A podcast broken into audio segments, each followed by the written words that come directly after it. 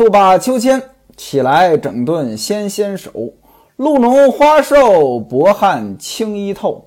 见客入来，袜铲金钗溜。何休走，倚门回首，却把青梅嗅。接演《金瓶梅》，吴月娘带着一众女眷在这儿荡秋千。潘金莲不听劝告，站着荡秋千的时候呢，在那儿笑。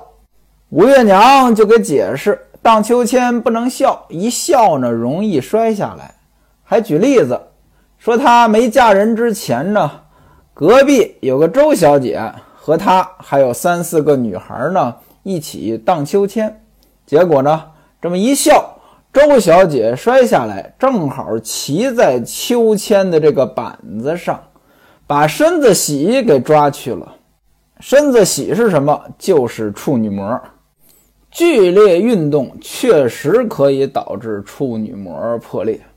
后来周小姐嫁人，被人家说不是女儿，不是女儿就是不是处女，于是呢给休了。因此呀，吴月娘得出结论：今后荡秋千千万不要笑。潘金莲呢还不服气，她说孟三儿啊这技术不行。要和李大姐打个立秋千，李大姐李瓶儿立秋千，站着荡秋千。吴月娘说：“那你们两个人小心点儿。”潘金莲、李瓶儿荡秋千，玉箫、春梅在旁边推，正要荡秋千，陈静济打外边走来，说了一声：“哎呦，你们在这儿荡秋千呢。”吴月娘说：“嘿，姐夫来的正好。”来，快给你的二位娘送送送送，什么意思？你来推这个秋千。吴月娘为什么让陈静济来推呢？她说了，丫头们呀，力气少。这当然了，男人肯定比女人力气大呀。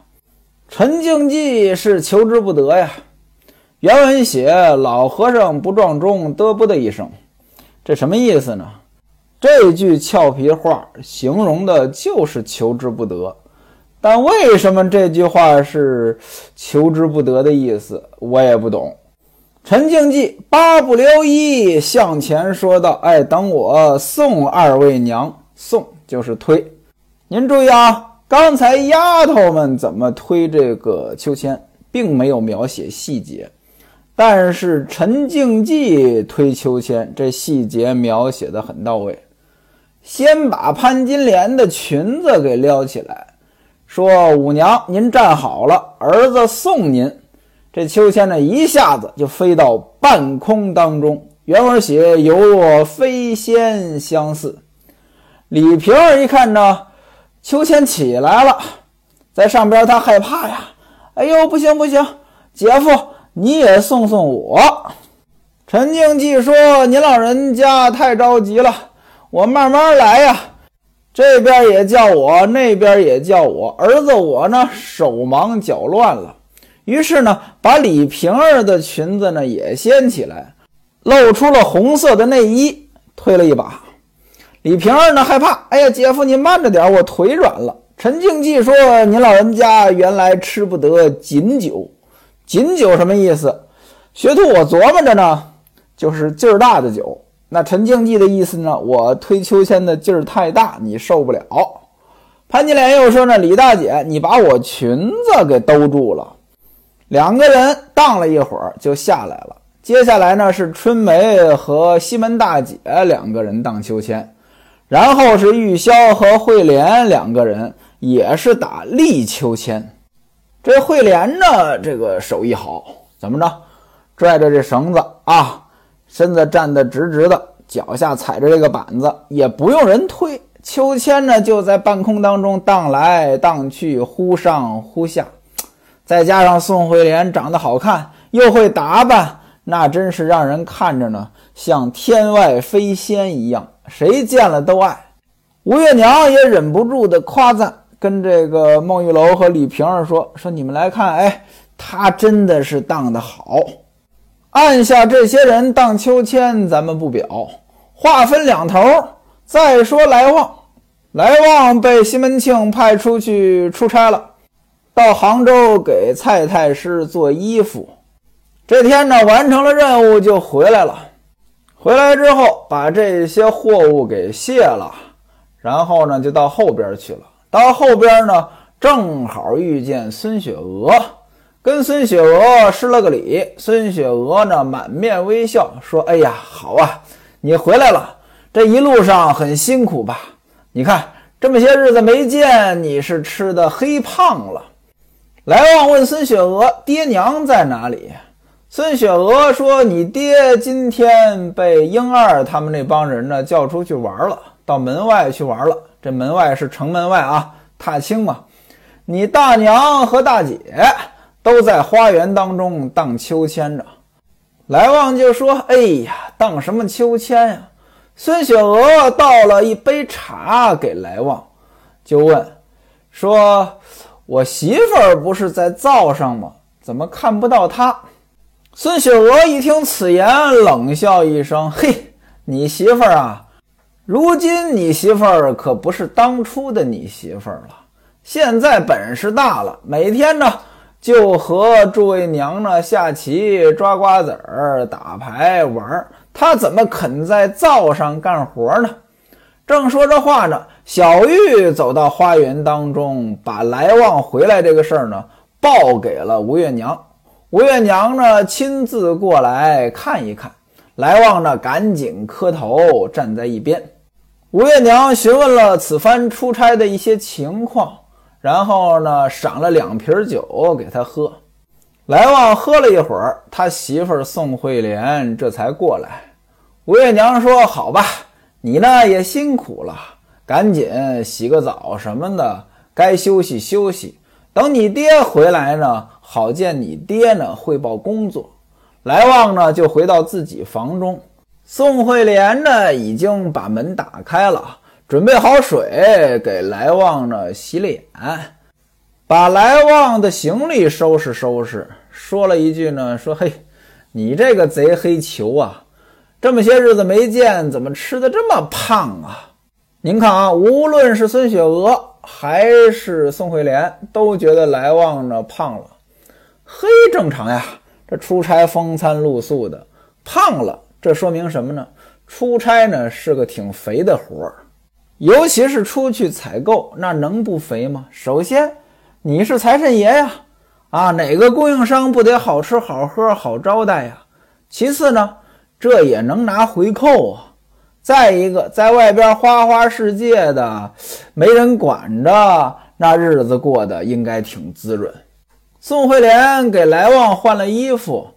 给来旺安排了酒饭，来旺吃完之后呢，就睡了。睡醒的时候呢，已经是日落西山。西门庆回家，来旺走到跟前呢，汇报工作。他说呢，杭州织造啊，把蔡太师的生辰的这个衣服呢，已经做好了。咱们家中的衣服呢，也已经做好，打成了包裹，装了四箱。是装在官船上运回来的，如此一来呢，什么运费呀、税收呀，就都不用了。官船，那官船是政府的呀，官船应该运送的是政府的货物呀，或者运送的是公务人员呀。但是呢，带一些商人的货，收一些贿赂，商人有什么好处呢？你商人自己找船，这得花钱吧？另外呢？商船过运河，这得收税呀。西门庆一听呢，很高兴，给了他路费，让他明天呢把这个货物呢运进城里边去。另外呢，又赏了五两银子给他作为生活费，又给了他新的任务，让他管这个买办东西。什么叫买办东西？翻译过来呢，就是负责采购。您看啊，这负责采购是很肥的事情啊，在很多组织当中，赚钱的部门不一定有油水，这花钱的部门油水往往小不了。西门庆为什么对来旺这么好？那还不是因为来旺有个好媳妇儿。来旺这次去杭州呢，自己还带了些礼物回来。这礼物送谁的呢？送孙雪娥的。两方绫汗金，两个手绢儿，两只装花西裤。什么叫西裤啊？其实呢，就是套在小腿上的裤子，半截的。四匣子杭州粉，还有二十个胭脂。二十个胭脂，胭脂是什么？就是往脸蛋上抹的那个红的那个粉。您看啊，一送送二十个胭脂，这来旺对孙雪娥真好。可是这些东西轮得到来旺给孙雪娥送吗？孙雪娥怎么着，她也是主子的身份呀，至少是半个主子呀。来旺，你一个仆人，凭什么给孙雪娥送东西？孙雪娥呢，也告诉来旺，说你呢走了四个月。你媳妇儿呢，跟咱们主子两个人呢，就在一起了。玉箫呢，给牵的线儿。潘金莲的屋子里面呢，就是他们娱乐的场所。一开始呢，假山底下，后来呢，就到潘金莲的屋里边了啊。两个人是一天到晚腻乎在一起。西门庆老给他送礼物，什么衣服呀、首饰啊、戴在头上的呀、戴在脚上的呀、大包小包的银子呀。他经常呢让仆人在门口给他买东西，这一天呢怎么着也得花个二三钱的银子。来旺一听呢，说怪不得家里箱子里放这么多的东西，我还问他，他说是娘给他的。孙雪娥说：“哪个娘给他呀？那是爷给他的。”这话呢，就跟来旺说了。来旺呢，就记在了心里。《金瓶梅》这部书呢，我觉得写的特别好。为什么呢？您看呀，这就是个强烈的反差，强烈的对比。你来旺当初怎么勾搭上宋惠莲的？宋惠莲当初是有老公的呀，你就勾搭人家。现在呢，你有妇之夫勾引主子的小妾，你们两个人搞这些，主子的小妾呢，把你媳妇儿跟主子勾搭在一起的事情一说呢，你又反应是那个样子，这就是只许州官放火，不许百姓点灯呀。两个人其实做的是一模一样的事儿啊，可是呢，各位您看，这反差就出来了。到了晚上，来旺呢喝了几杯酒，回到房中。这一喝酒啊，就容易误事儿。怎么着？喝完酒呀，话多，经常说酒后吐真言，还真是这么回事儿。平时呢不敢说的话，或者呢埋在心里不能说的话，喝完酒之后呢，哎，就愿意说了。来旺打开箱子，看见一匹蓝缎子，哎，这缎子真好。就问他老婆：“这哪儿来的？谁给你的？赶紧给我如实说来。”他老婆呢，不知道怎么回事他还不知道来旺呢，已经把来龙去脉都了解清楚了。这还笑呢，说：“哎呀，你这疑神疑鬼的，问什么呀？这是后边，后边就是上房。上房见我呢，也没个像样的衣服，给了我这匹缎子。”我就放在箱中呢，我也没时间做，真是的。平时谁送我东西啊？来旺一听，这不还是说谎吗？指着就骂：“你这个贼淫妇，别在这捣鬼，老实说，到底是谁给你的？”又指着旁边的首饰问：“这首饰又是哪儿来的？”宋惠莲一听，呸！你这个混蛋啊，谁不都是爹妈生的吗？啊！就算是石头缝里蹦出来的，也得有个窝吧？哪个人他不都得有亲戚吗？这是我姨娘家借来的，谁能给我呀？来旺一拳打过去，差一点呢，把宋惠莲打了一跟头。你这个贼淫妇，还在这狡辩啊？有人亲眼看见你和那个没人伦的猪狗两个人勾搭在一起，啊？玉箫这丫头怎么给你们牵的头？怎么送段子给你？你们俩在花园里干那个，完后呢，又在潘家那淫妇的屋里边明着干啊！整天你们俩就干在一起。呵，你这个贼淫妇，在我这儿还耍嘴，连打带骂。宋惠莲呢就大哭起来。哎呦，我的天儿哦！你这个不得好死的挨千刀的，你凭什么回来就打我呀？我干了什么坏事儿啊？啊！你说这些有的没的，就是丢个砖瓦块下去也得有个下落，是不是？哪个嚼舌根的无中生有，撺的你来欺负老娘？老娘我就不是那样的人啊！让人欺负死也得找个干净的地方，不是啊？你打听打听，宋家的丫头要是把路走歪了，我宋这个字儿呢，我倒着写。你这个混蛋呀，你听风就是雨呀，凡事得讲证据吧？人家让你杀人，你就杀人。这几句话呢，怼的来旺呢，也是没话说了。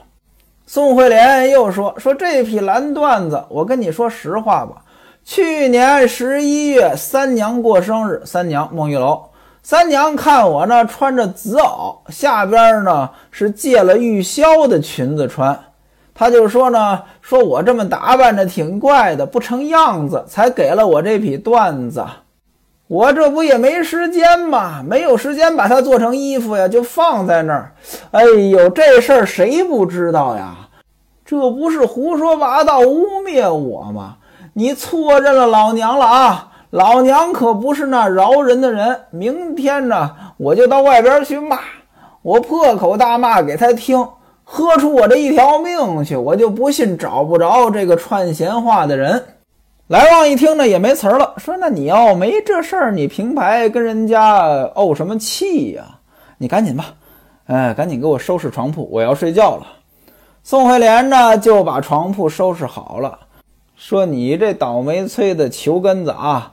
你床了几口黄汤，你就应该睡你的觉，没事儿惹我一顿骂你干嘛？就把来旺呢放到炕上，来旺呢很快就睡着了，是鼾声如雷。《金瓶梅》的作者写到这里呢，给了几句评价。他说啊，这个偷汉子的老婆是茅房里的砖，又臭又硬。就算她的老公呢，人很精细，啊，发现一些端倪，但是呢，这女的呢，左一句右一句，东说说西说说，十个有九个呢，都能把这男的给绕迷糊了。现实当中呢，其实男女应该都差不多这样，夫妻之间有一个信任的问题。没事你刨根问底儿，你什么意思呀？你不信任我吗？所以，无论是男的出轨还是女的出轨，对方要是没有十分确凿的证据，那都不能随随便便的问。问完之后，准备呛一顿。这不，来旺就被宋惠莲呛了一顿，还真呛住了。两个人歇了一宿，第二天呢，宋惠莲就到后边去问玉箫。啊，打听谁把这事儿告诉来旺的，但是呢，打听不着啊，打听不着怎么办呢？那就只能拽闲话在那儿骂。话说这么一天，吴月娘呢让小玉呢把孙雪娥叫过来，小玉呢找了半天没找着，结果呢走到前边呢，偶然间看到孙雪娥从来旺的房里出来，小玉呢没多想。啊，他以为呢，这个孙雪娥去找宋惠莲了，结果没想到呢，小玉走到厨房呢，宋惠莲在里边切肉呢，那这就不对了呀。孙雪娥，你是管厨房的呀，对吧？宋惠莲在厨房里，你自己却从来旺的房里出来，那你肯定不是去找宋惠莲了，不是去找宋惠莲，找谁呢？找来旺吗？你一个主人的小妾找一个男仆人，还进了男仆人的房里，这是怎么回事？此时呢，西门庆正在前边待客。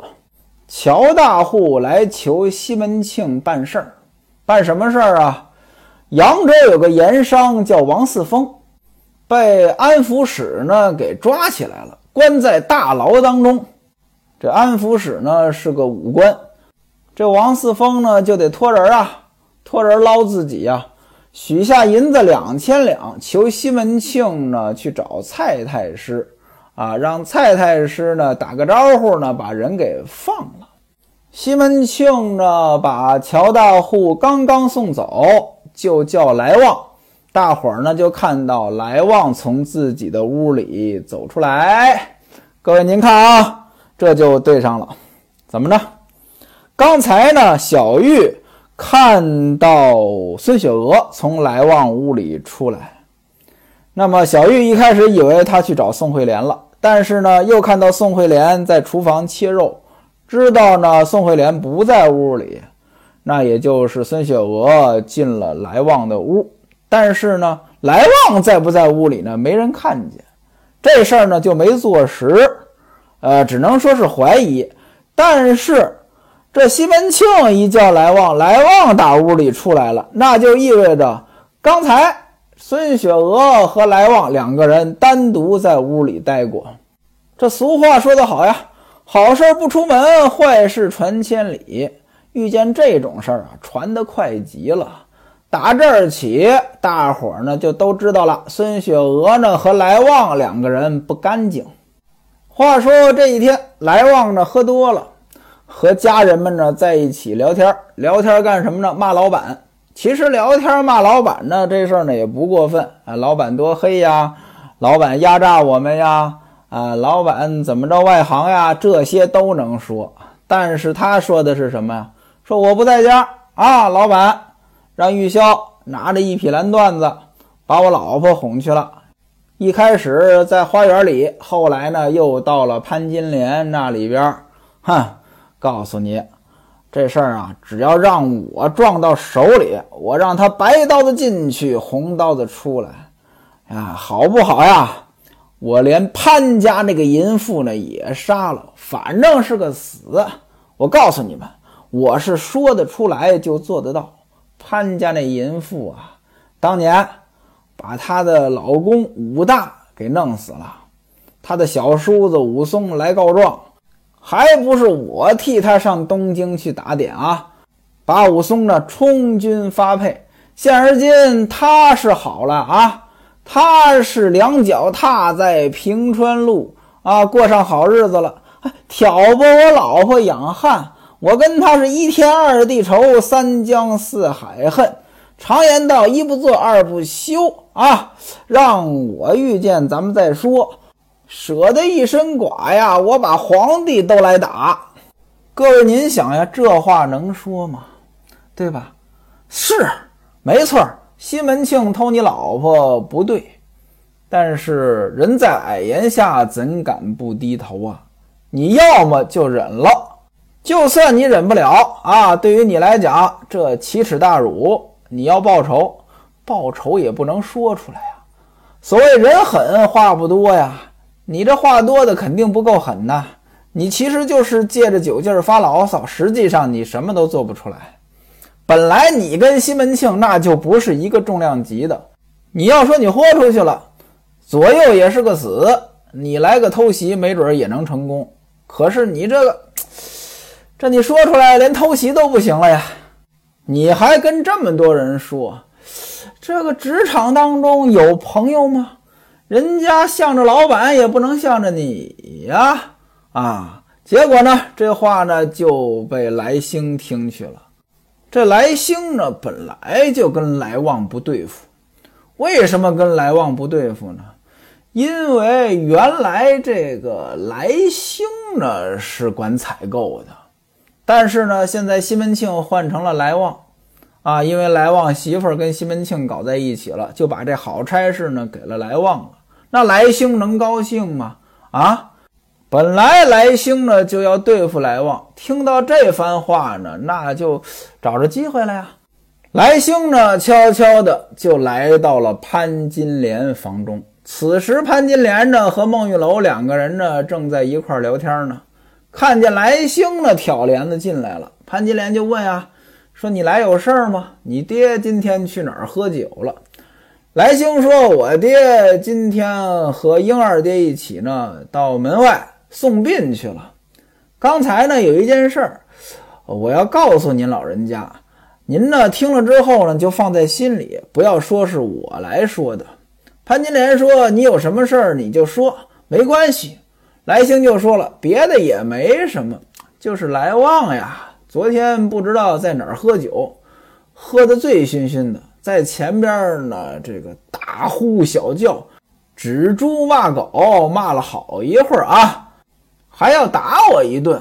我呢不理他，他就对着家中的这些大大小小的人呢骂爹和五娘。潘金莲说：“这孙子怎么了？他骂我干嘛呀？”来兴说了：“小的我不敢说，三娘在这里呢，也不是别人。